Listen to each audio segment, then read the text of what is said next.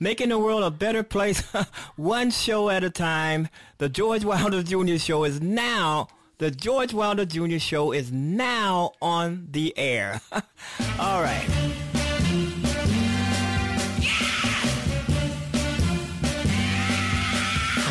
Yeah.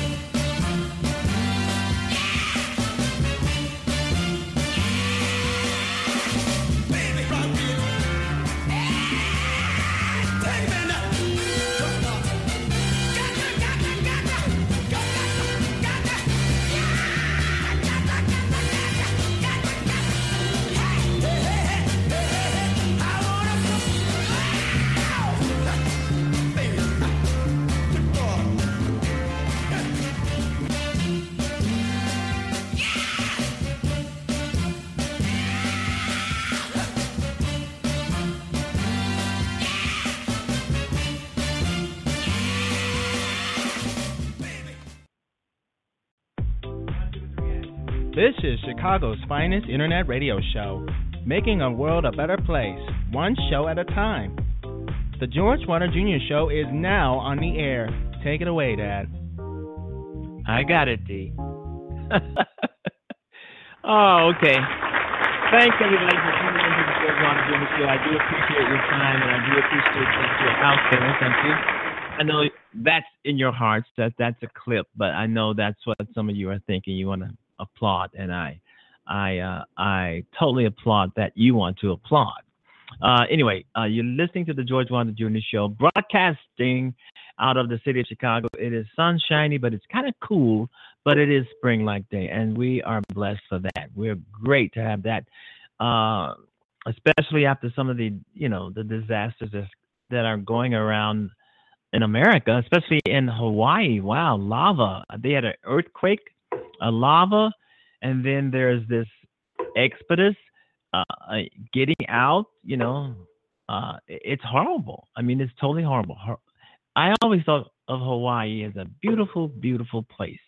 It's an island surrounded by water. Isn't that beautiful? And uh, it, it, was always uh, paradise. And some people still think of Hawaii as paradise. However, paradise is in trouble and a lot of us are going to have to pray for those people over in Hawaii. And if there's anybody listening in Hawaii, and I don't see why not, to the George Wilder Jr. Show, you have our condolences if there has been any loss of life, and you have you have the prayers of the George Wilder Jr. Show to hopefully things will get better. But things like this happen. I'm hearing this hasn't happened since 1970s and the 70s, um, but it has uh, kind of sort of reoccurred and uh, it, it's awful. It's awful, and um, it, it's it's bad for America. You know, so all those folks in Hawaii, stay safe, be safe. If you have to evacuate, do what you're told. Uh, there's a lot of people who want to stay and go down with the ship. If you don't, you don't. I mean, why would you want to do that? You can always rebuild. Uh, things aren't that bad. You you you escape with your life, so you have you can do this again. You know, rebuild live to rebuild, and this time rebuild and do it a lot better. So you know, I mean, hey, wow, you're young, you're you're healthy, you're bright. I mean, you're successful, you're talented. Live to rebuild.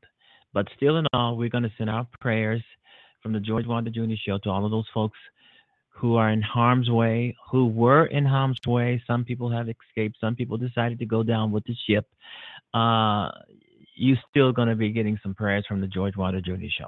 All right. Okay, that's Hawaii because it's uh, the lava is still burning from from what I'm hearing uh, and reading uh, at this moment. But um, I don't know if it's if it's contained or not. You know, uh, you know, but I'm just hoping people, as I've said, people get out of get out of harm's way and live to rebuild, real live to reclaim what you lost.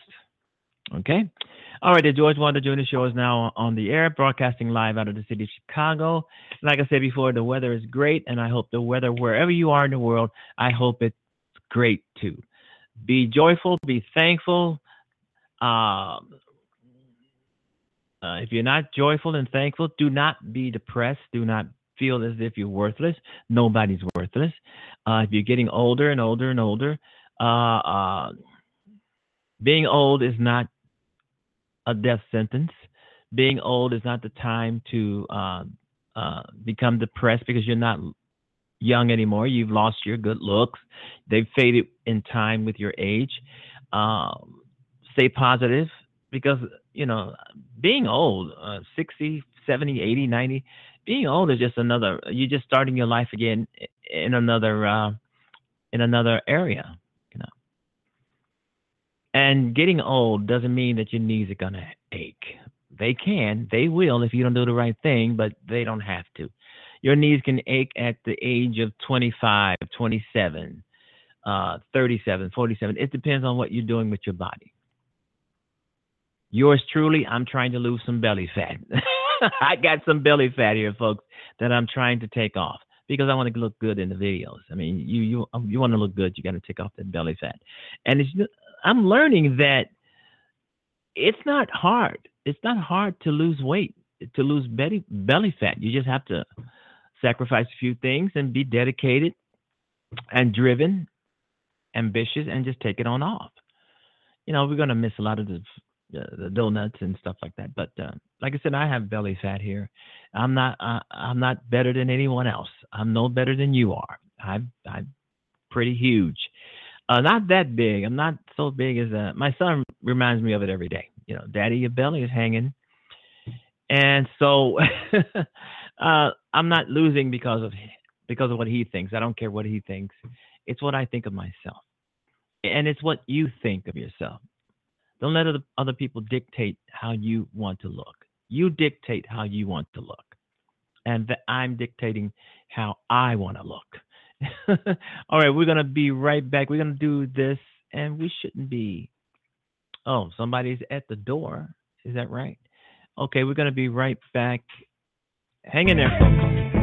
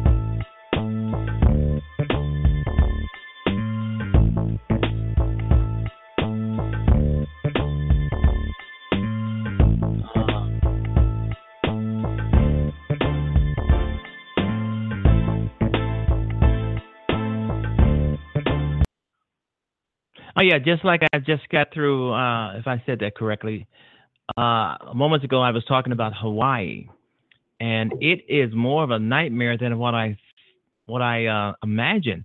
I mean, I'm looking at a photograph here. I see nothing but hot burning lava uh, in the roadways. It's all over the roadways. Hot burning, fiery lava, and uh, and I'm thinking, wow. I didn't touch it. Uh, I didn't touch on the uh, monstrosity of, a, of it all. I didn't touch on the the monstrous uh, these monstrous monstrous, if I can say, pictures, uh, uh, photographs that's coming out of uh, Hawaii on this thing. Wow, this is as if it's it, it's remind it reminds me of something that could have happened happened in one of my books or one of my stories. but this is real. Uh, and they're calling it Hawaii Nightmare. Man, this is something, and it's uh, it's headlines. All right, photos and videos capture Hawaii lava consuming car, destroying buildings. Officials can't predict when the volcano uh, threat will die down. They don't know when this this thing, this threat, this monstrous um, lava that's consuming everything uh, and destroying buildings is going to let up. Wow, this is something.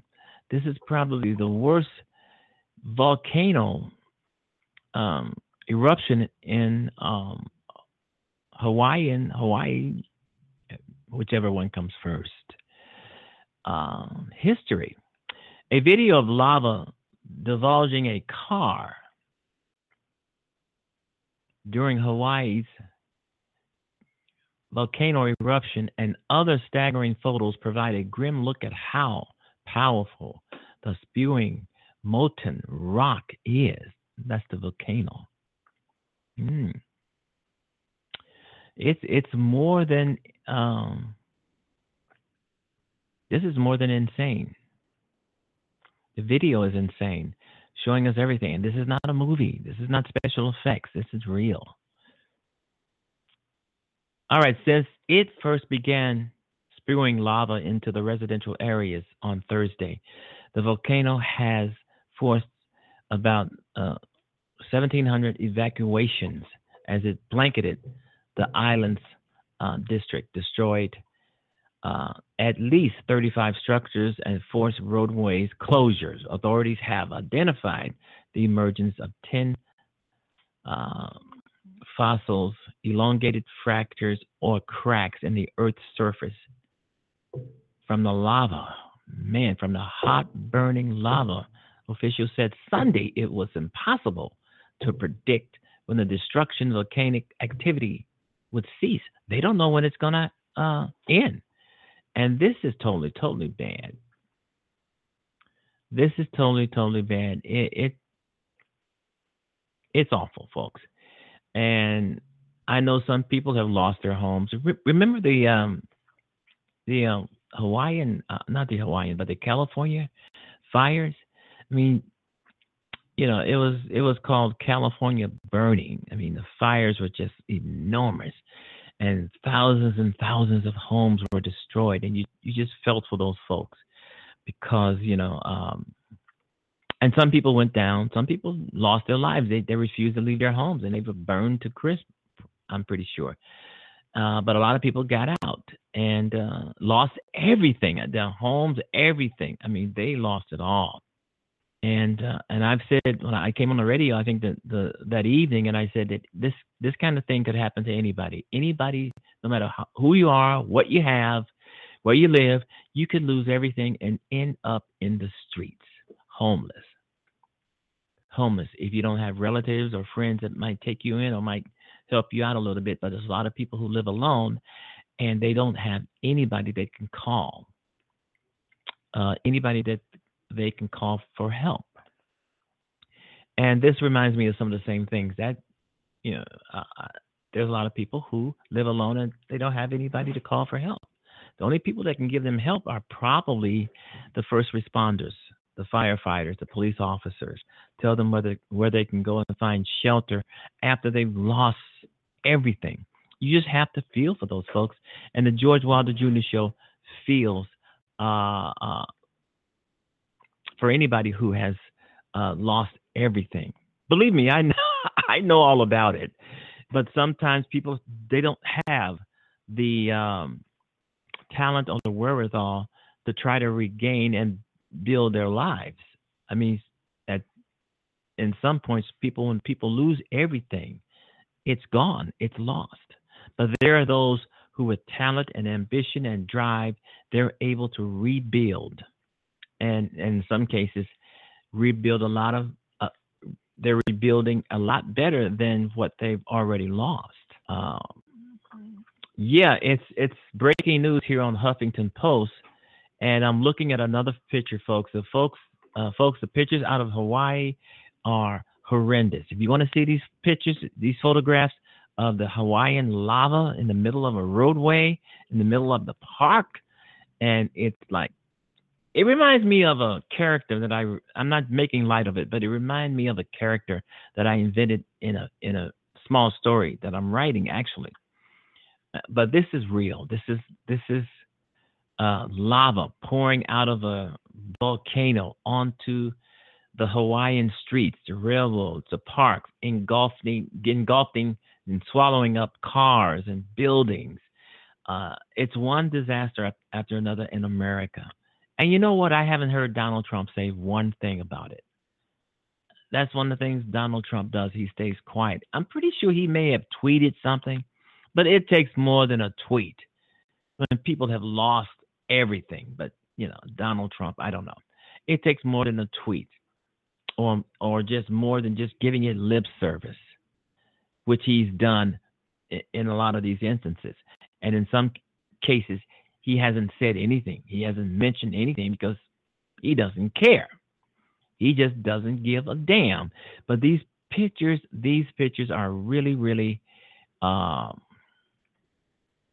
awesome in a way that they're they're just detailing everything in high definition. These pictures are totally awesome, but you you feel that a lot of people have lost everything, and I'm just repeating myself because um, I think I it's it's worthy of repeating this incident. And you know it's the top of the news. It's it's it's breaking news. And this my understanding this this has been wow i'm looking at another photograph here folks. It looks like this one looks as if it could have been fireworks on fourth of july. But this is a lot better than fireworks on uh, at least the appearance of it. A lot of uh, better uh, you can see the uh, palm trees um, you know, Hawaii, you know, it's an island full of palm trees, and you can see that the lava, this is at night, and the lava is just lighting up the palm trees. And it looks like uh, uh, uh, embers, burning embers, or something to that effect. Uh, it's and it's something else, and I'm hearing that a lot of people have uh, evacuated uh, Hawaii Okay, lava erupts from, uh, and it I, I, believe this started on Saturday, Saturday where it actually erupted um, in the state of Hawaii. Beautiful pictures, but you know they're they are they are not so beautiful to those who have lost everything in this uh, devastating uh, volcano eruption. A column of robust reddish brown ash Plum looms over the big island on Friday. I mean, here is a aerial view of uh, of Hawaii being smothered. I mean, engulfed, surrounded by robust reddish brown, billowing ash, and it looks thick. It looks thick, you know, and um, it's a it's a beautiful place. I don't think this volcano is going to really ruin it. And you have p- people, um, a man watches as lava spews from, okay, people are taking photographs, people are uh, creating videos from this so they can probably show the uh, uh, media, the news outlets who are reporting on this. They need photographs and, but it's it's it's something. It is something. Okay, visitors from you know places within you know Summit uh, you know reopen. Okay, some places are reopening. I'm hearing, but the lava, the volcanic, is still spitting out uh, uh, hot lava. I was mentioning earlier, people are taking photos of lava as it streams rises from the, um, you know, on Friday. Wow. And I've said before, if you're in Hawaii, uh, the George Wilder Jr. Show goes out to all of those folks who have been upended, lost everything, and uh, I'm pretty sure that island will be back on its feet again pretty soon. As once they can get um, this um, lava eruption from this volcano under control. And like I said before, uh, the George Wilder Jr. Show is wishing everybody uh, uh, speedy recovery uh, and you know um, stay in Hawaii. Stay there. Stay stay with your home. Stay stay. Don't run from your uh, island. Don't run from Hawaii. Don't stay there and uh, rebuild. Rebuild. That's what you can do. It's a beautiful. It's a beautiful place. A place that a lot of us dreamed about going for vacations, and um, to to know something like this is happening, it it it, it kind of breaks your heart. All right, you've been listening to the George Wilder Jr. Show on Blog Talk Radio, folks. Um, we there's a lot of devastation in in Hawaii, and I think everybody out there should send their uh, condolences uh, if there's any any loss of life, and send their prayers, and even send a little money, give a little of your time to help Hawaii rebuild. And that's what we're going to do. We're going to help Hawaii rebuild.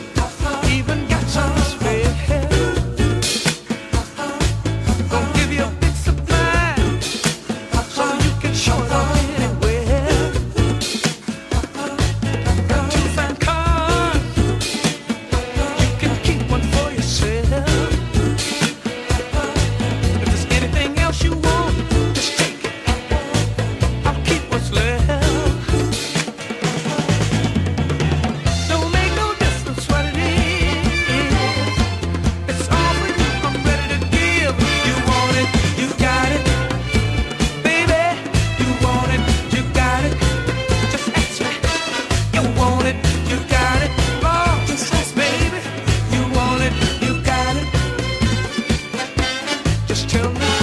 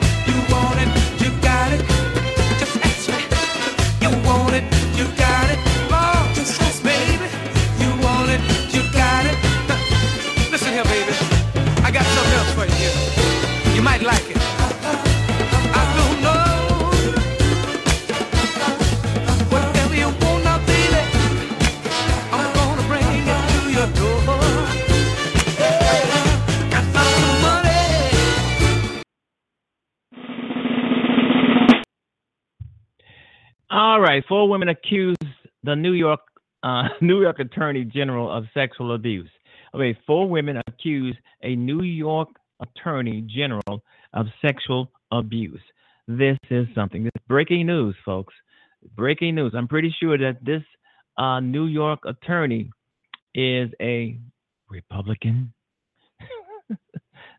let's see what it says. Let's, let's click on the article here. All right, New York Attorney General, uh, New York Attorney General Eric uh, Schneiderman accused of physical abuse. The New Yorker has vetted four women's accounts. Vetted means that they've gone over, uh, they looked into it, they researched their uh, claims that this guy physically abused them, and they found it to be true. Okay, this the four women who are who have come forward, they have been vetted. So this is not just some people saying this out of the blue. Their claims have been proven, their claims were researched, and their claims were reported and printed in the uh, New Yorker. Okay. And he looks like he, I mean, if you look at this guy, his eyes are all bucked and wide. And who, me? You know, four women who have been romantically involved, okay, with New York Attorney General Eric Schneiderman. Oh, he's a Democrat, pardon me. He's a Democrat. Uh, you know, I'm going to say this again, folks. Whether you're a Democrat, Republican, Independent, if you do something that's underhanded, you commit a crime, you uh, sexual misconduct, you should lose your job. Okay? Okay. Uh, Eric Schneiderman, Democrat, have they have come forward with an accusation that he physically abused them, according to accounts published by the New Yorker on Monday. Two of the women, Michelle Manning and Tanya, I can't pronounce her last names, Salver or whatever, told the outlet that um, he repeatedly hit them, often after drinking, frequently in bed, and never with their consent, forcing him to seek medical attention. Manning, she recounted Schneiderman shaking, Snyderman, um, I'm quoting here, shaking me and grabbing my face, demanding that she repeat lines as such as, I'm a little whore. Wow. And threatening her that, I'm quoting, if you ever left me, I will kill you. This sounds like somebody's pimp. Sounds like a pimp. Schneiderman's relationship with the two women occurred between 2013 and 2017. The New Yorker has vetted two other women with similar accounts they choose to remain unidentified. The women said they were motivated to share their stories after witnessing Schneiderman become a vocal advocate against sexual misconduct. Okay, uh, during the rise of the Me Too movement in recent months. So this guy, he's going to become a sexual advocate when he's a when he is a predator. That is something. That is something. Okay. All right, you're on the George Wilder Jr. Show. Go right ahead. You're on. Or, or, or are you just listening? It doesn't matter. Okay, we're to go. We're going to cut it off right here. We're going to go. All righty. Lively talk and commentary on the George Wilder Jr. Show. Thanks for calling in, even though you didn't say anything. But uh, it, this is the George Wilder Jr. Show. It's all about making the world a better place uh, one show at a time, and that's what it's all about. All right, hate has no home here. Lies have no home here. Be good to one another out there, folks. Be good to one another. Help someone out.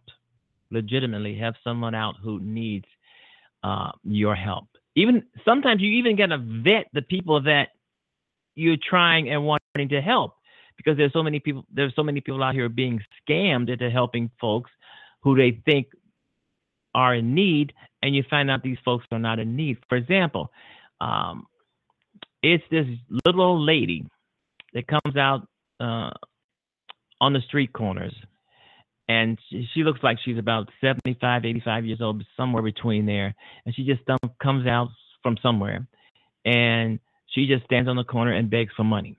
Everybody's want to give her something. Everybody gives her something because what? She's a little old lady. She's uh she appears to be homeless and she just stands out there, you know, in a little walker.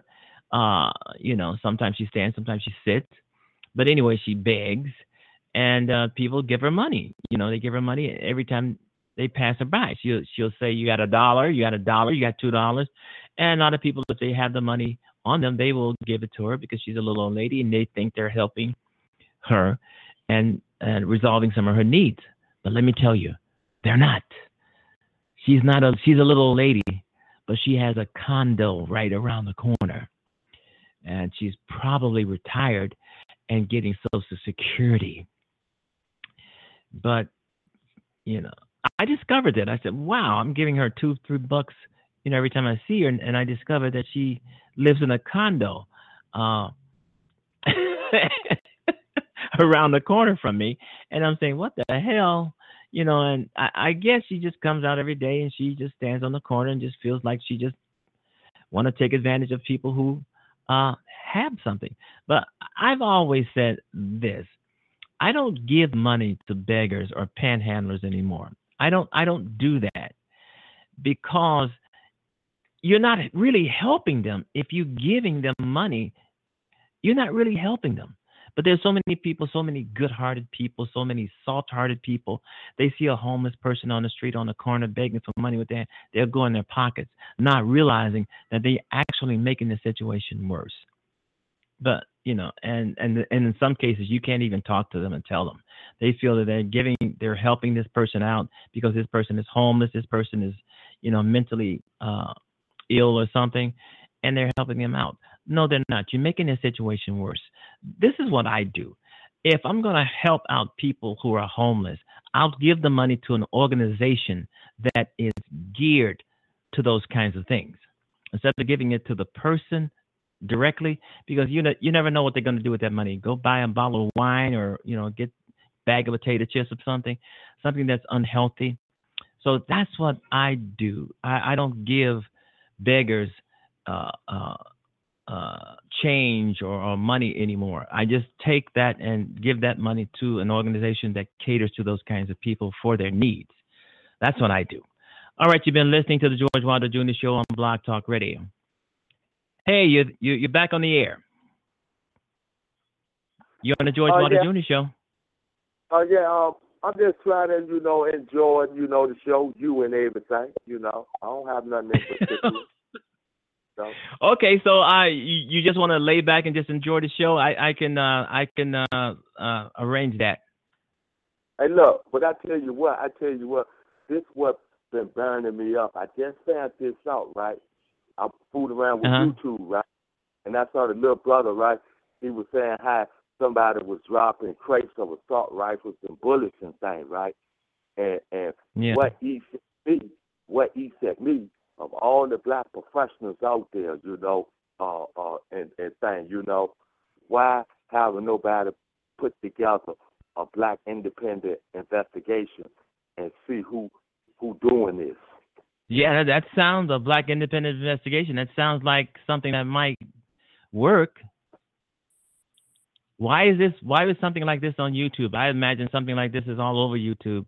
Uh, YouTube found a, found out about it, they probably would delete it. Yes, yes.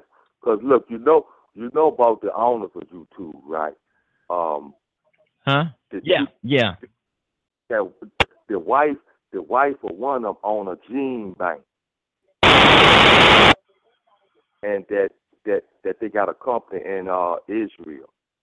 You know, YouTube out uh, subsidiary or something like that over in Israel. Okay. All right. Thank you for your call.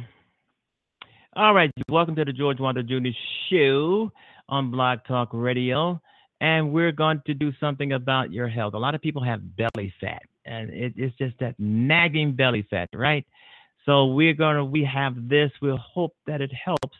Even myself, you know, I've got to lose some of this belly fat because it it's it's totally totally sort of unattractive. I'm not really really that bad, but I don't want it to get any worse, so I better jump on top of it.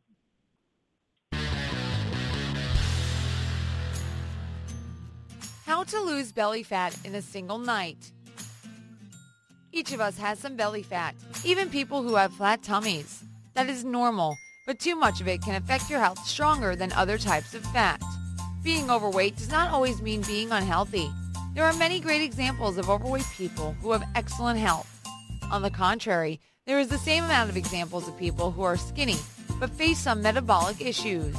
All that happens because the under the skin fat does not cause so many health problems. It causes only discomforts from the cosmetic point of view, doesn't it? The real monster is the fat in the abdominal cavity, also known as the belly fat. Not only does it bring you health problems, but also it is one of the most difficult types of fat to get rid of. Hence, belly fat is more than just an irritant that makes your clothes feel tight. How can it bring health problems? You might ask. Here is the answer. Some fat is there right under your skin, while other is deep inside around your organs, liver, heart, lungs. This type of fat is called visceral fat, and this is the very type which is bad even for slim people. Well, don't get disappointed so fast. We do need some of visceral fat though. Guess why? Yes, because it acts as cushions around your organs. But again, you should know the measure because too much of it can cause high blood pressure, heart diseases, and even some types of cancers. Now, how to know if you have too much of belly fat? There is a straightforward way to do it. Get a measuring tape and put it around your waist. Did it? Now you can check your girth. Keep in mind that you should do it while you are in standing position, not sitting, okay? It will be easier if you start and finish at your belly button. That will give you measurements that are more precise. Now, if you are a woman and your waist size is less than 35 inches, relax. Everything is fine. However, if it is more than 35 inches, then you definitely should consider this diet, secret of which we are going to reveal very soon. And if you're a man, then the waist size less than 40 inches sounds pretty okay, while more than 40 inches should alarm you, and the diet would be a good way out. Moreover, there are two types of shapes, a pear size when the hips and thighs are bigger than your waistline, and an apple size when your waistline is wider than your hips and thighs. In fact, a pear size is considered safer than an apple size. Why? An apple size shows that you have too much of belly fat, which means that you have too much of visceral fat in your body. So, if your measurements show that you have too much of extra fat around your waistline, even if you are not obese or heavy, then you should consider some ways to say goodbye to it. Sounds like an uphill task, huh? Don't give up that fast. You'll be surprised to know that this task can be accomplished within one day. In this video, we are going to show you an outstandingly effective and quick way to lose belly fat. And not only it. Have you ever tried dieting before? Probably yes. Therefore, you know how exhausting it might be. This diet will not only make your belly flat, but also it will help you to lose unnecessary weight and burn those nasty calories. Moreover, you will get a purified body as a result. Intrigued? The diet consists of smoothies, juices, and teas. An extra amazing thing for tea lovers.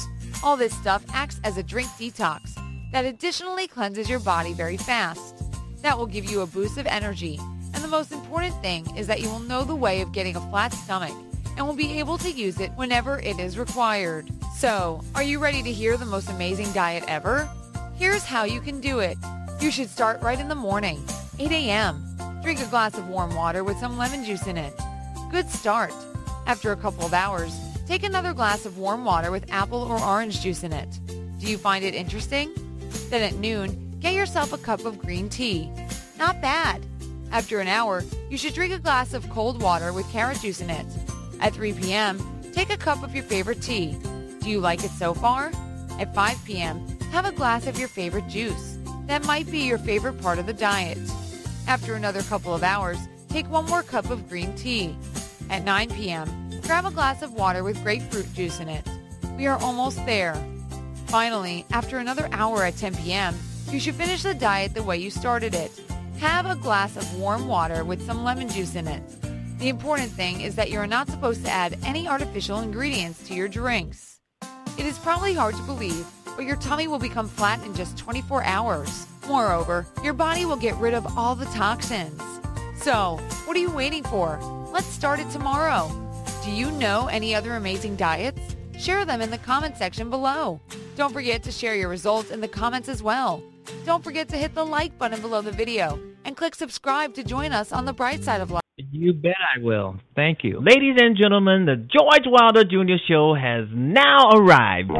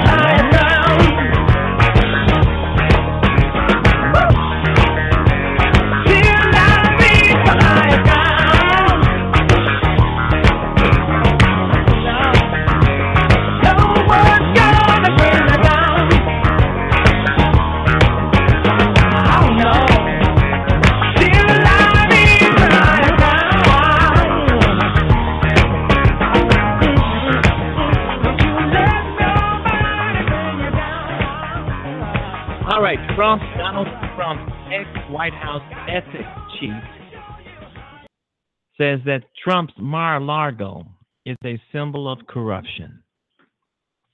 I'm assuming just like the White House. He's saying that Mar-a-Lago, where Trump goes to vacation, play golf, fuck off, he's saying that Mar-a-Lago is a symbol of corruption. Someone who who worked there probably. Ex White House ethics chief. I mean, it's not nothing. This is not no new revelation. Donald Trump is full of corruption. Donald Trump has been corrupt before he even before he ever became president. He was corrupt. So this is nothing new, but it just adds another layer to how messed up, screwed up, out of whack things are during his presidency and this is just another layer of, of garbage you know. The former director of the Office of Government Ethics says Trump's uh, Mar-a-Lago re- resort is a symbol of corruption. Uh, it's nothing new. Trump is corrupt as the day you're born, but yet he gets away with it. And the only reason why he gets away with all this corruption, crime, the lies, the BS, the garbage, is because the Republicans in Congress they are complicit. They are just as bad as he is. If that had been a, if that would have been a, um, uh, a Democratic Congress, Trump would have been gone a long time ago. But the Republicans are just as complicit. I hope when Mueller comes, Robert Mueller comes with the handcuffs. I hope he comes with more than one pair because we got a lot of uh, guys and girls in Congress, Republicans, who are uh, just as guilty as Donald Trump, aiding and aiding and abetting someone who has broken the Constitution over and over and over again and doesn't give a fuck, doesn't care. Thinks we're crazy for talking about it, you know. But he's being sued. Uh, there's his ass that's coming, but Donald Trump, uh, he he finds a way to pay these things off. Sticks one of these uh, uh, disclosure forms in front of you and say, "Sign it and don't talk about this." Hush money, as Stormy Daniels. Yeah, so this is nothing surprising to any of us. He gets away with with murder, and this shouldn't be. It shouldn't be. Someone, someone should be walking into that White House and arresting this guy, taking him to prison. I don't want to see Donald Trump impeached. I want to see him go to prison, go to jail, rot in jail. And you know what? I don't think he's the billionaire that everybody thinks he is. Because if Donald Trump was a billionaire, I don't think he would have no problem showing us his taxes. Of course, he doesn't pay any. He doesn't pay them, and he hasn't paid them, and he will not pay them. But he will use our taxpayer money for his golf outings at his resort, Mar-a-Lago. And everyone that he picks for the cabinet are crooks. They don't know what they're doing. His cabinet picks are crooks. Ben Carson, he don't know a damn thing about what he's doing.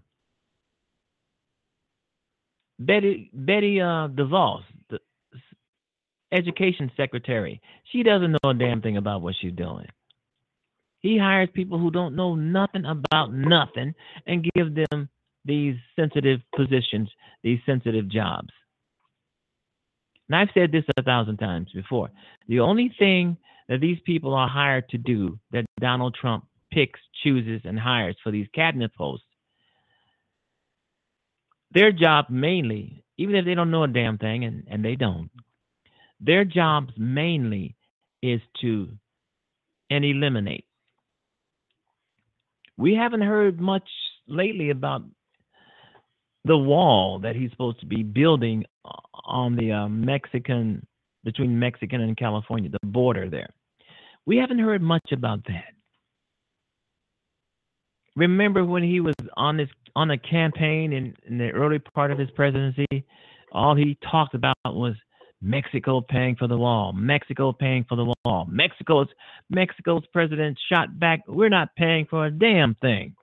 And they haven't paid so far. What makes Trump think thinks he could have got Mexico to pay for a wall to keep their own people out of America? I guess he thinks people are supposed to be afraid of him, supposed to do what he wants them to do when he's an idiot himself. You know, so um, I don't think Donald Trump is going to resign. A lot of people saying, well, he's going to resign. There's so much, uh, so many lawsuits up his ass. Everybody's coming after him. Everybody's trying to do this and do that. He's got so much, so much shit swirling around him. Donald Trump doesn't feel any of this stuff. He's a narcissist. He doesn't feel any of this stuff. It may makes it it I think actually it makes him more emboldened. you know, and he thinks he's above the law. I'm hearing that he's going to try and uh, instead of uh, instead of sitting down and answering questions that Mueller, I think it's 49 questions uh, that Mueller has uh, crafted up for him. He's saying that he's going to take the fifth. Now, why would anybody take the fifth? Donald Trump railed real harsh about someone taking the fifth uh, during his, uh, I believe, during his uh, campaign run for president. He said, he said something to this. He said, anybody who takes the fifth is hiding something. and lo and behold, he's presumably, allegedly, is going to take the fifth. Michael Cohen, his personal lawyer, has taken the fifth. So why not the president taking the fifth? And he said a few months back, anyone who takes the fifth is hiding something. So therefore, what can you think on that? You think they're hiding something? Of course. Of course they're hiding something. Donald Trump will go down in history as the worst president ever, and he doesn't give a damn because he's a narcissist. He's he's going to feel that everybody who hates him, that we have it wrong. Even though he's there's been documentation, proven documentation, that he has told over 3,000 lies. 3,000 lies. And counting. He's still telling them. Uh, this guy is just a mess. And I'm hearing that some some uh, Republicans are refusing to support him for the 2020 uh, for his 2020 reelection if he makes it to the midterms in the first place. And if he does make it to the mid- midterms, uh, the the Democrats are going to take over, and um, we want him impeached. But if Nancy Pelosi becomes the um, the House Speaker in 2020, November 2020, she's pledging not to impeach Donald Trump. So she may not she may not get the job because a lot of Democrats want to see Donald Trump impeached. I do. In so many ways I want to see him impeached. I just want to see him out of office. But most of all, I want to see him go to jail.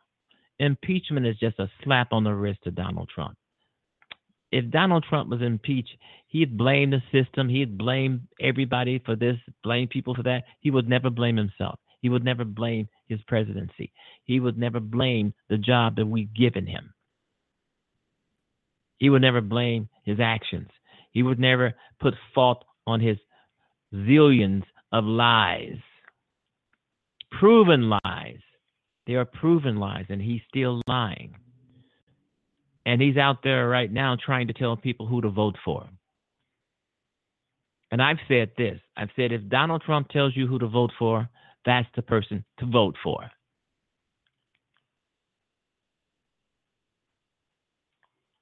All right, you've been listening to the George Wilder Jr. Show on Blog Talk Radio. And as I've said, um, uh, ex White House ethics chief uh, calls uh, Trump's Mar-a-Lago a symbol of corruption. And I've said this a thousand times the, re- the entire Republican Party in 2018,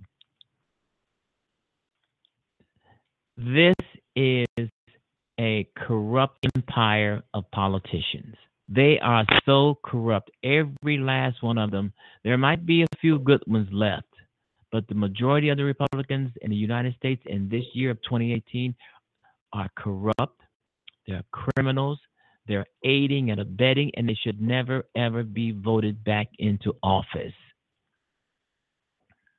No president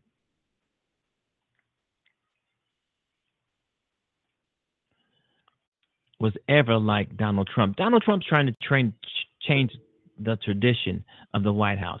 He's trying to change the tra- tradition of how presidents um, govern. He wants to change everything because he thinks he's the smartest person in the room, and he's not. He's the dumbest person in the room. He's the most stupidest person in the room. And he's our president. Can you get get to that. Wow. All right, you've been listening to the George Wilder Jr. Show, and I thank the caller, the callers for calling in. And uh, uh, this is the uh, month of May, yeah, the early part of May. If you're listening to the show, it will be a little earlier or later, whichever way you want to take it. And I've said this before be nice to each other out there, be kind, be nice, and make sure you vote. We've got to get these people out um, because the Republicans think that it's not going to be as bad as we're saying it's going to be. They're thinking that the blue wave is not going to be as blue as a lot of us are saying it, it's going to be. But if you're feeling the pulse of the American people, they are they want this nightmare presidency of Donald Trump to be over. To be over. And if you're a Trump supporter out there listening to the George Wilder Jr. show, I say, hey, great, listen on. But I'm not going to um, sugarcoat anything. I think under America, America, uh, uh, Donald Trump has faltered. I think he's an embarrassment. I think he's a liar. I think he's a pathetic liar. He lies directly to your face. And then he goes out and hires this bum, Rudy Giuliani, to make his life more miserable. Uh, but but I have to say, Donald Trump is a great distractor. He is one of the greatest distractors. If if, if anything he's done since his presidency is to distract you, take your mind off of what you off this scandal to follow what he's doing over here. Every time there's a scandal or there's something crazy going on in his administration, and it's true, he tries to or he does divert your attention to something else. And we listen. We pay attention to his diversion because he's the president of the United States. He's the president of the United States. He's in our White House. He's supposed to be representing America. Trump doesn't represent America. He represents himself. He makes money off being in the White House. He makes money off taxpayers that he stuffs in, into his bank account. And he gets away with it because the Republicans are doing the same thing. And I've I've said this to a guest the other night. One of the reasons why the Republicans will not uh, uh, uh, impeach Donald Trump, throw him out of office, is because they want Donald Trump to sign whatever legislation they come up with. They know Donald Trump would sign anything that they put in front of him because they know he's a buffoon. They know he's crazy. They know he's mentally sick. They know he's unfit for the job, but he's president. So if they come up with legislation uh, eliminating food stamps, eliminating health care, eliminating uh, other social programs, they're going to put it right in front of Donald Trump. He's going to sign that little book booklet. He's going to raise it up and show it to the world. Look, I signed this, uh, taking away, ending education or something. You know, yeah, he's an embarrassment, but he doesn't think he's an embarrassment. He's stupid, but he doesn't think he's stupid. And he is making a big buck off taxpayers, our money, because Donald Trump doesn't care what we think. He doesn't give a damn what we think. Oh, he's awful. We need to get him out. He should leave. He's he, he's not doing a good job. Donald Trump doesn't care what you think about him. It just emboldened him a little bit more. Even if you mention Trump's name in a negative way, somehow Trump, Donald Trump himself feels as if that's some kind of victory because you mentioned his name, even though you you know, said some negative things using his name, but he feels that just by using his name, he won the he won the whole thing. The argument is is over and done. Okay, uh, you you've been listening to the George Wilder Jr. Show on uh, uh, on Blog Talk Radio. Yeah, Blog Talk Radio. I, I want to welcome some of the new listeners out there, some of the uh, the other media outlets that this show uh, is in, I mean, we're all over the world, and we're in a lot of the uh, a, a, lot of other uh, media outlets have picked up this show. Yeah, they picked it up. They're not giving me a cent, but they picked up the show, which is good. I, I think that that's great in itself. All right, how to talk to your child. Let's see what this is about. This is uh, something new.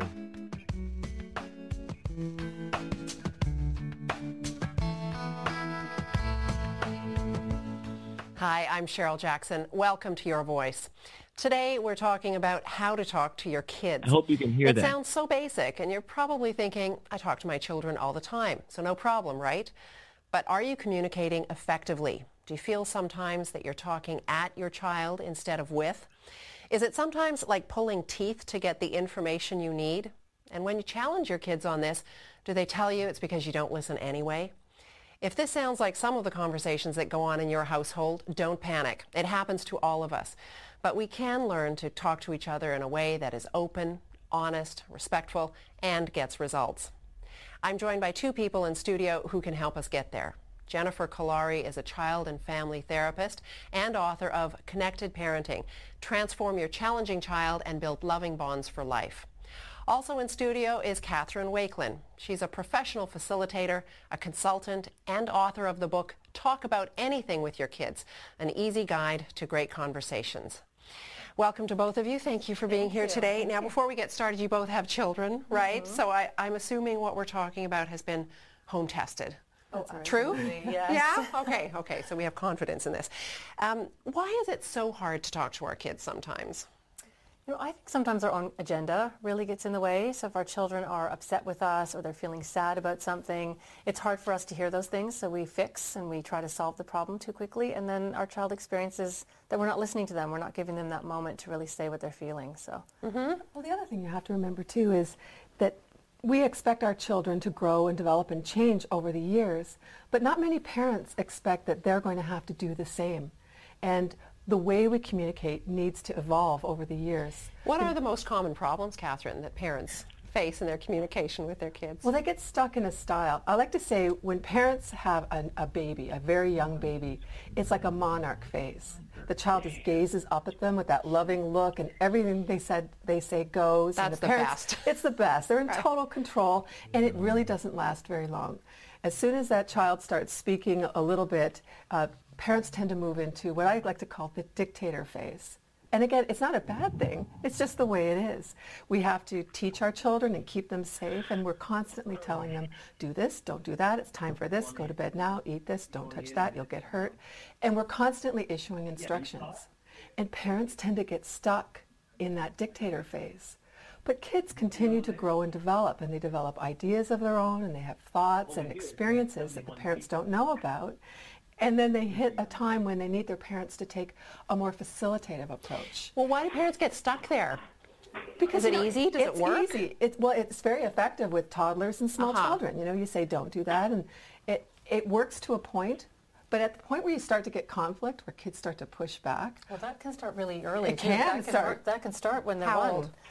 Absolutely. As soon as they have an, an opinion, something's not working, they'll let you know. Either if they don't have language, they'll let you know with tantrums, with crying, behaviors of communication. It's so interesting what you're saying about babies because when I um, talk to parents about a technique called the CALM technique, which is what I teach parents to, to help them communicate, is when you have an infant, um, what happens is when you interact with that baby and you're saying, oh my goodness, look at you, there are neural pathways forming in the brain. And the, the infant brain uses the adult brain to regulate itself and to get organized. So without an adult brain, the brain won't develop at all. So it's quite a natural thing to be very in tune and to, it's called mirroring, mirror our babies.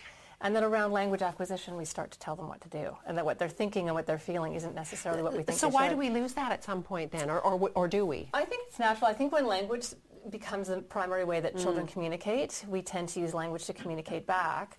And it's all about message delivery. So if, let's say your babies come out of the bath and they're freezing cold and they're four months old. You're not going to say, oh, you're fine, cut it out, you'll be okay. You're going to say, oh my goodness, look at you, you're cold. When your two-year-old gets out of the bath and is screaming, I don't want to get out? I'm cold. Right. They say, you're fine. Here you go. Here's a towel. You're going to be okay. But they're feeling like they're not going to be okay. So they're sending a message, and we're not hearing the same message. So we bounce back a different um, message Do we expect them to us. be able to? We do they? Do we expect them to be able to listen to us say, "You're okay"? I think and they'll, so. they'll uh, Absolutely. accept but, that. But we think about it. If when we're upset, right. when we've had a terrible day and we go home to our spouse and say, oh, you won't believe what happened today. This person did that. And if, if our spouse is saying things like, well, that's nothing. Wait till you hear what happened to me. Or why don't you just do this or that? We're left with a feeling of, oh, well, that's not what I wanted. Well, Catherine, how do we know when we're making mistakes as parents in our communication? Well, you know, we've got the best feedback mechanism possible.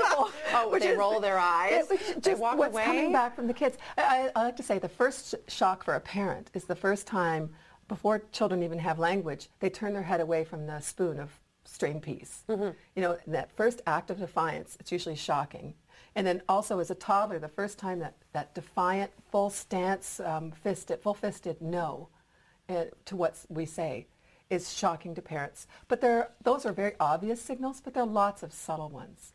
And when your child starts arguing with you more and pushing back, it's a sure sign that the communication isn't balanced sufficiently for the child. All right. Well, how do we start improving our conversations with our kids? Well, the first thing I like to say to parents is coming out of the dictator phase, it's a lot of talking and not a lot of listening.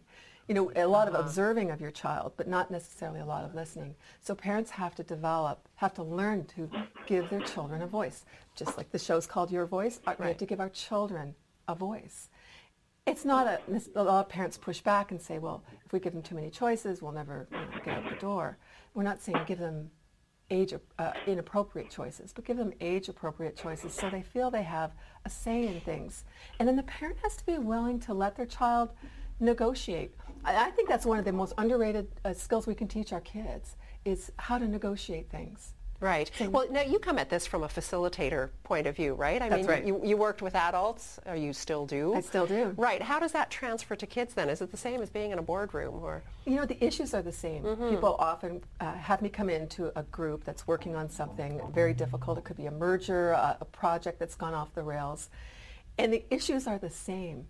You can see all of the dysfunctions in the group are the same in the home. When people start not behaving well in meetings, start pushing back, start being very argumentative, being passive aggressive, pulling back, it's all the same thing. It all comes back to a desire to be heard and understood. And when people, adults and children alike, don't feel that they're being heard or understood, they start to show signs. Okay. The um, signs may be a little different, but the underlying cause Right. is the same. All right. Now, Jennifer, you talk in your book, uh, and I know in your practice a lot about Mm-hmm. mirroring. Can you describe what that is and how that fits into all of this? Absolutely. Well, and mirroring is really, it's a therapy technique, actually. It's not really a parenting technique at all. Um, it's a bit counterintuitive because when someone's angry or when someone's upset, you feel like you should be talking, talking them out of it or you feel like you should be making them feel better. True. But what happens is they keep sending the same message. I'm upset that this is happening. If we send the message back, oh, but it's going to be okay, we'll fix it for you. They're still not able to get that message out. So it really has to do with empathy. It has to do with really deeply listening and showing real compassion. Can you give me some examples, Absolutely. so I let's take it? let's take a little one who doesn't want to put a raincoat on. Here's a classic. So Mm-hmm. it usually goes something like this. Sweetie, put your raincoat on. No, no, I don't want to put my raincoat on. And we say, honey, put your raincoat on, please. No, I'm not putting it on. And let's say they have to have the raincoat on because obviously you could be picking your raining. Mm-hmm. battles, but let's say you've decided they have to wear it. And we start saying, put it on, or I'll count to three, or why do you always do this to me? And you're running around trying to get her into the raincoat as you're running, chasing her around the house. That's usually how that goes, and it usually escalates. She has an agenda. I'm not wearing that. You have an agenda. Yes, you are. Right. And off it goes. Right. So if you were to mirror that, you would take a second, you take a breath, and you go, you know what? Raincoats are bunchy, and they're hot, and they don't feel very good. And I, you're four years old, and you feel like you should be making your own decisions. Suddenly you're getting this. You're getting nodding. And what's really interesting is about 85 to 90% of the time, if you mirror properly, it will diffuse the child right away. In fact, little opiates and endorphins release in the brain when you mirror properly. It, it almost sounds like a door is being, like a floodgate is being opened so that it's they can go. being "You're heard. right. Exactly what. Well, uh, is that something you can learn, or is this something that you, you are sort of naturally good at or not? Uh, You can absolutely learn it. I Ah. teach it to parents all the time, and it's it's very. I mean, it takes some practice. And Yes. it certainly sounds simple, Uh, but when you practice it, you'll find that it's, you know, it's a little more complicated. All right. It's I, very powerful. I think most parents do, though, when they want to start a conversation with their kids, they ask a question. Yeah, I mean, I know, how was your day today? Or, you know, what did you yeah. do at school today? Those sorts of things. Does that work? Catherine, I'll ask you first. Know, I, I, get a lot of questions about the after school question. How was school? right. You know, fine, or they'll, they'll, say something negative. And it's usually the same response to that mm-hmm. question. And I say, that's a bad question because that's equivalent to how are you, which is basically a form of hi, how you doing? Yeah. Right? There's just no response other than fine or lousy. It's a one-word question, so it's not a good question. And I often, kids, when they come home from school, it's probably one of the worst times to ask them how their day was.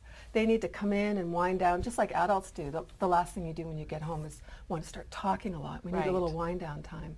So I think it's better to ask more specific questions, you know, uh, uh, of your child, depending on their age. Right. About something specific that you know is happening at school, or about one of their friends. Say, you know, I haven't heard you talk about Bobby for a while. Right. What's he up to these days? Okay. Which forces them to give you an answer yeah. that they can flesh out. Yeah. Well, I, will give you one quick example, and then we'll go to a question from a parent. But when my son was young, in maybe grade one or two, uh, I would say, "Do you have any homework?" At the end of the day and he'd say that's the wrong question to ask.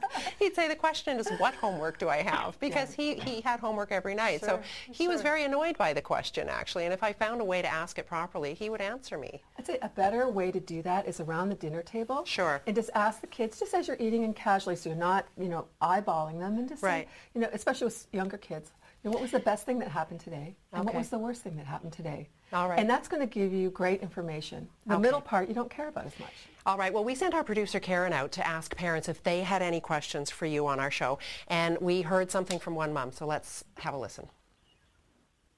Hi, my name's Andrea, and I have a son, Nicholas, and he's in grade six. And every day he comes home from school, and I ask him, "How was your day at school?" And basically, I just get, "Oh, it was good."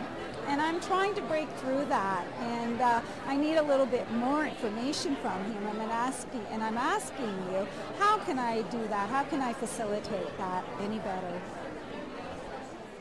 All right, and I think that mother's son is a bit older. I, I don't think he's that young, but could you give me some specific sure. questions she might ask? Uh, one of the things we tend to do is we, we machine gun right, question. Mm-hmm. What's, how was your day? What's yeah. going on? What's happening? And when someone talks to you like that, it, it makes you back up. And, and older children often give you the half answer, the oh, like they can't even be bothered making words come out right. of their mouth. Um, so, I mean, the best thing to do, if you've been doing that a lot and your child is not answering, just say, you know, every day I ask you how school is, and every day you say it's fine, and I just feel like I'm not answering the question right. I'm not asking the question properly. What, how, can we, how can we start a conversation so I can hear more about what's going on in your life because I love you?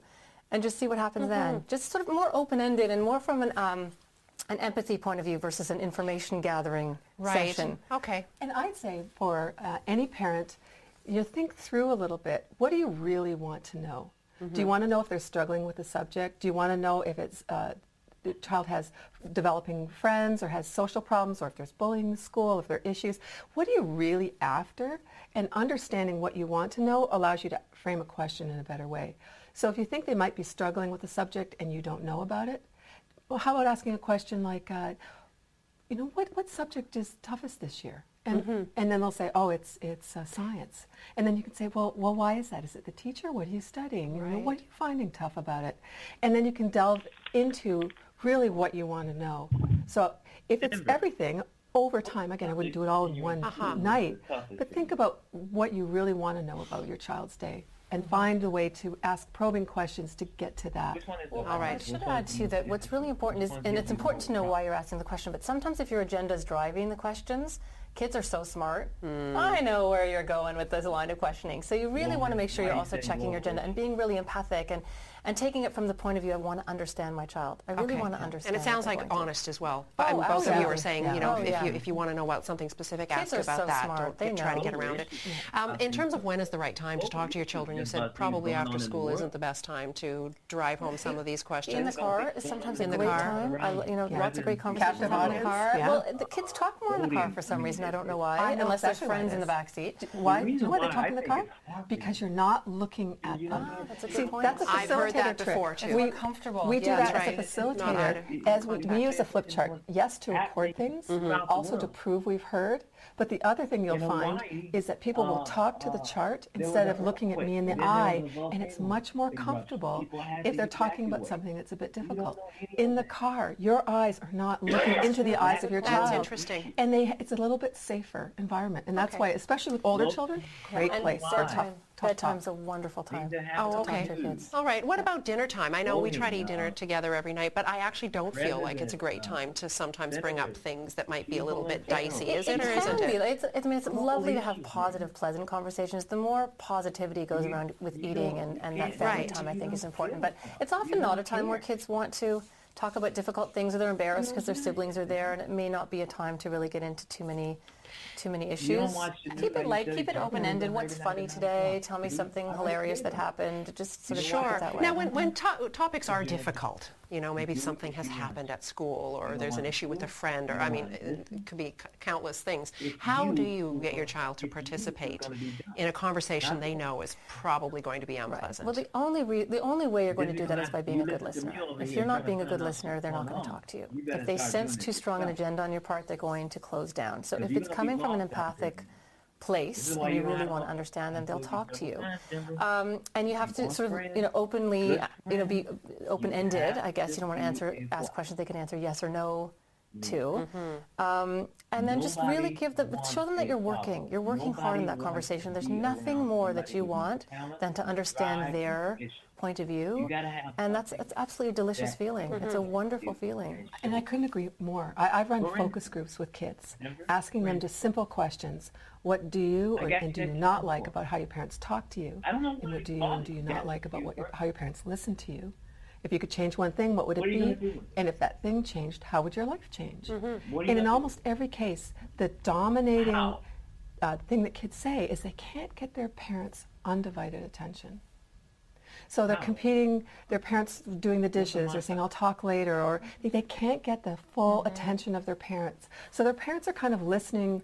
You know, we say people do things off the side of their desk. Yeah, parents are listening off the side of their recording, desk. record, And children take that very seriously. video. What we say is almost less important than how we behave something and our like that on actions. the observation of what we do and how we act is so critical. So if how we're acting is, I really don't have any time to listen to what you say, it won't be long before that child turns to their peers for their primary listening audience. last time I did And once that starts, it's hard to get it back. You're gonna. The, the other you flip side gotta to that look is if you're over listening like this. Yes. what's wrong? Yeah. What's- I know something's wrong. Then they're going to be like, whoa, okay, mom is either too It's gonna be upset or she's not going to be able to handle what I have to to tell not her. Use it So they either protect the parent You don't say, or "Oh, that it it's just just- adds to the how overwhelmed they're feeling. So you really have to have a, a caring but neutral stance in a way. Right, but what if your conversation, what if it's not neutral? What if you have something that you need your child to do or change in their behavior or at school, something like that, and you know that you have a direction that your child, So- that you really want them to follow? So I teach something called the calm technique, which is really how to use the mirroring technique in a conversation. So the first thing you do is you look at them and you focus, and you look at them and you put everything down that's around you, um, Um, and then you match their affect. This is a this is a very very important thing. So there's active listening and effective listening that's out there, and that's when you say, you know, it must be very difficult for you, or it sounds like that must be hard. That's an okay technique. There's nothing wrong with that. But when it has those observatory words, kids go, oh, she's trying to figure something out here. She thinks she knows something about how I'm feeling. So you really want to match their affect. So let's say your child comes home and they've been bullied and they're really upset about it, or, they, or they're angry with you because you've asked them to do something that they don't want to do, get off the computer or something. Um, you have to match their affect and say, you're having a great time on this game. You love this game. You're at level six. It took you forever to get there. I totally get why you want to stay on this computer, but you know it's All right, thank the you very problem. much, ladies. So you start I'm too loud, probably. Thank you very much.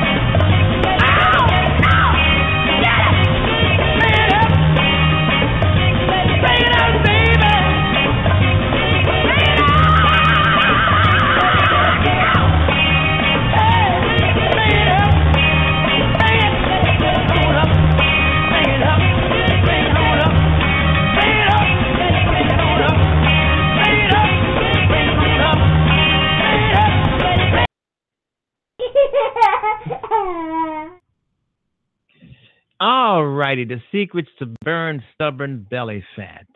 If anybody out there has a secret to burning stubborn belly fat, let me know because I guess as you get older and as you age, you gain weight, and, and sometimes uh, I've been fighting this belly fat for I don't know for a long time, and it is stubborn. It doesn't want to go away. And when you see yourself on tape or on film, you say, "Wow, you just have to do something, right?"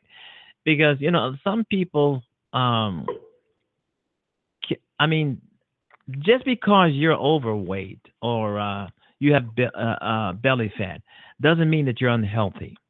And that's a myth. That's a myth that you're unhealthy because you are fat. A lot of people out here are really, really, they're overweight, but they are very, very healthy. Now, you got some skinny people, they are the ones with the problems, you know. But um, uh, but but let's not kid ourselves, okay? I mean, being overweight uh, means uh, cancer, uh, diabetes, uh, heart disease. Let's let's uh, not kid ourselves, okay? So I know there's a lot of people out there listening to the show who are in great great shape. There's a lot of people who listen to the show who probably need to pick up their exercising or dieting for a little little bit and I, I'm no um, I'm no exception, folks. I'm no exception. You know, so it, it is something that I'm going to be talking about on th- on the show. I'm going to try and get people to come on to talk about this issue of belly fat because uh, you know uh, America's obesity rate is out of control. I'm pretty sure you know that. Obesity in, in in America is a phenomenon, a global phenomenon, and a lot of people who are obese and overweight, it's going to um, do a lot of things that are bad for your body.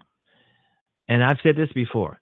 Uh, uh, just a minute ago, uh, uh being overweight is not a death sentence. A lot of people are overweight and they're held. A lot of people who are exercising every day uh, dieting if they can um, um, are healthy. But there is one thing that that uh, put there's one thing that puts a lot of weight on people, and that's hanging around the house, and that's hanging around a refrigerator. uh, that's hanging around the house or being, you know, stuck in the house with plenty of food around. That is that that's one of the keys to gaining a lot of weight. I mean, especially seniors and people who are work work work in the house. Their jobs are in, in their home, and uh, and there's a refrigerator full of food. There's cabinets busting out at the seams with all kinds of goodies, and that's, uh, I think, is one of the reasons why people are so overweight. There's so much food, so much abundance of food available. You know, available, and and a lot of people actually do not like exercising. I couldn't believe that, but there are so many people who do not like exercise. They see exercise as a chore, and some people uh, will tell you I don't exercise, and they make it sound like it's some sort of a good thing that they don't exercise. But that's the dumbest thing you can do is not exercise. I mean, that's one. Even if you're grossly overweight, you should exercise. It's still beneficial, you know, um, because exercise is one of the main components for losing weight. You don't have to.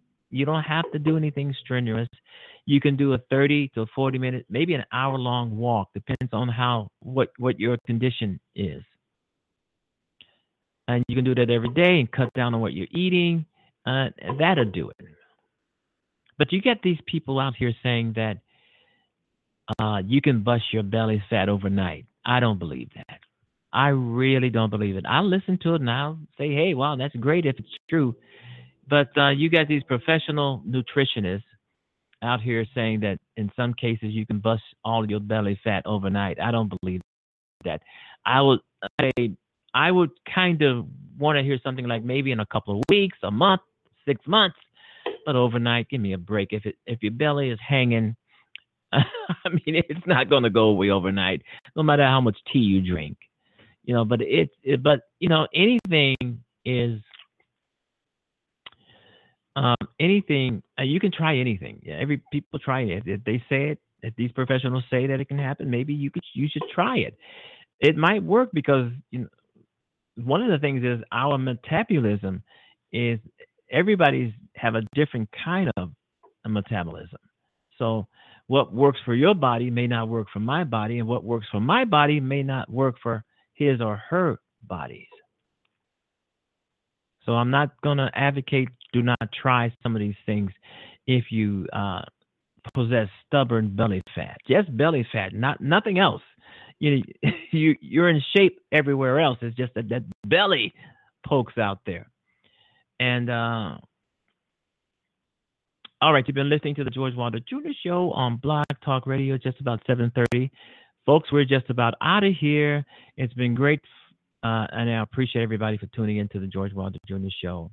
Uh, we're going to try and make this show the best show that we possibly can because we do have listeners and they're all over the world. Uh, and I, as I've said before, I appreciate all my listeners, all the fans, all the people who give me um, accolades. That some accolades I don't think I deserve, but um, thank you anyway. And you've been listening to the George Wilder Jr. Show on Blog Talk Radio.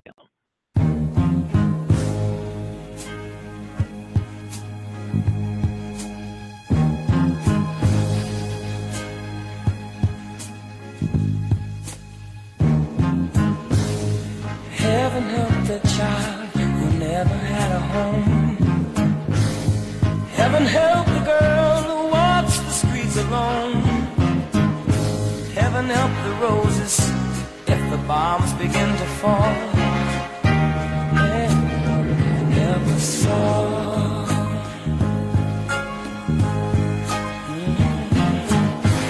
Heaven help the black man if he struggles one more day. Heaven help the white man if he turns back away. Heaven help the man who kicks the man who has.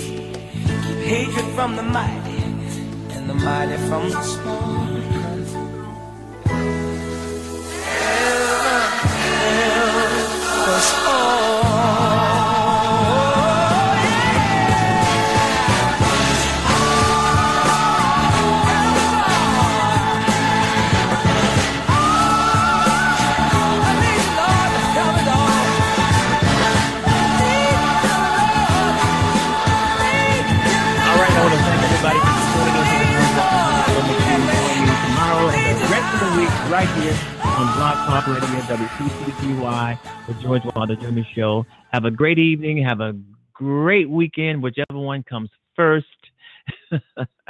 And bye bye, everybody.